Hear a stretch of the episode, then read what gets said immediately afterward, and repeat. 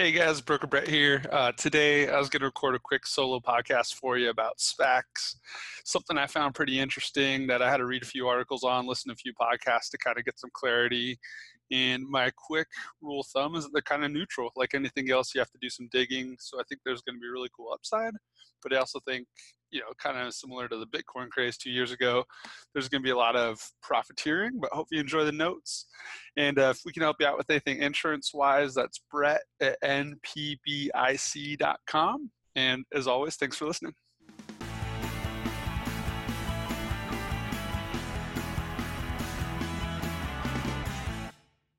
All right, guys. So this is my second attempt at a solo podcast. Last one, I didn't really have a script or a point. I lasted about three minutes, never made it to the airwaves, so I think we got room for improvement.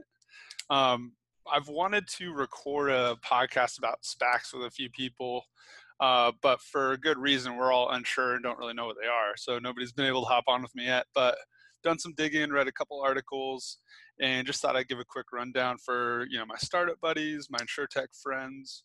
Um, yeah, 2020 was a record year for SPACs. There were 100 raised by October. I want to say with 40 billion invested, um, 49 billion invested. You know, SPAC stands for Specialty Purpose Acquisition Company, and when they get formed, they're just a publicly traded pile of cash. And then they acquire a company, and that company becomes public. You know, it becomes a normal stock. You know, Metromile was the one that got my insurance community buzzing lately and they are quick you know efficient way to go public it gives the company going public a certainty of price, you know, because they're selling it, you know, X amount per share. Um, yeah, it's an opportunity to exist in an exciting company, late stage, fast growing. And that's where the double edged sword comes in because a lot of these companies haven't quite hit the metrics to go public, but they have some really cool stuff going on. Um, but yeah, like I said, through October 2020, there was 49 billion raised, 100 SPACs. Everyone from Paul Ryan to Mitt Romney's son, um, you know, been involved. You know, there's a ton of interest out there, ton of people looking for private companies to buy. So maybe that's where the capital comes in play for insurtechs. Um, but yeah, there's a hundred, you know, as of you know, Q4 last year. So it's a good time to be a top private company. Um, you know, almost anyone can go public right now. You know, if there's enough interest. Um, pre or post deal is kind of the big thing to look for. So if it's pre-deal, you're betting on the founding members of the SPAC. Um, you're betting on, you know, maybe interesting operating thesis. You're investing in a pile of cash. Um, you know, when it's post-deal, that's when uh, you know what you're investing in. That's when uh, you know you have a uh, company that you're going to acquire. may have less upside, more certainty. You know, it becomes a stock at that point. Um, some of these companies you're paying a premium you know, if there's a Chamath who's raised a few SPACs. Um, there's a few other players out there that are really well known, so you might be paying, you know, dollar twenty, you know, per every dollar of the SPAC that you get because of potential upside. Other ones might be at a discount if the operators are lesser known. So what seems like you want to do is look for, you know, companies where you have a discount, but people may be well connected.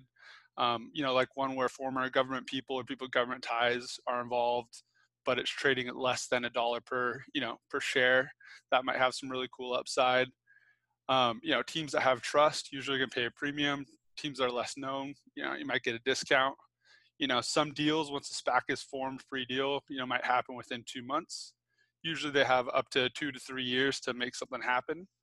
Um, you know metromile virgin galactic open door are you know recent companies that went public you know through a spac yeah, so who's running it? Pre or post deal, shareholder structure, management team compensation. You know, usually the management team just gets 15 to 20% of SPAC just for setting it up. So if you start seeing something north of 20, you know, that looks a little fishy. South of 15, that could be great. You know, you want to look at the track record, you know, for the people behind it. Um, you know, SPACs aren't new. You know, there's one restaurant brands in 2012 that acquired Burger King, later Tim Hortons. It started out as like a four billion dollar company. Now they're eighteen billion dollars. So it's not a new thing, but it is you know uncovering and helping these companies that want to go public kind of get there. You know, because there have been fewer public companies lately. Um, yeah, the last thing to check, I guess, is you're typically investing in units first back, which is one share plus a partial warrant, which if it hits its numbers is an option to buy more shares later. Um, you can buy the warrants. That's the riskiest thing. That's kind of like buying an option. believe an option would be the right side, or you can buy a traditional share, you know, instead of buying the unit. The shares can be listed like a regular stock. The units can be listed like a stock with a U, and it can vary, but the warrants can be listed like a stock, but usually with a W. Uh, and that'll be a little bit different on different exchanges. Yeah, so last but not least, it's not good or bad. It's just a little bit more complicated. You know, pre investment, maybe just post investment. You want to look at the underlying asset if it's post investment. You want to look at the team if it's pre investment. And who knows? Yeah, it could be a good opportunity for my uh, private startup buddies to go public. So hopefully this was helpful and uh, we'll throw down on something like this again sometime. Thanks for listening.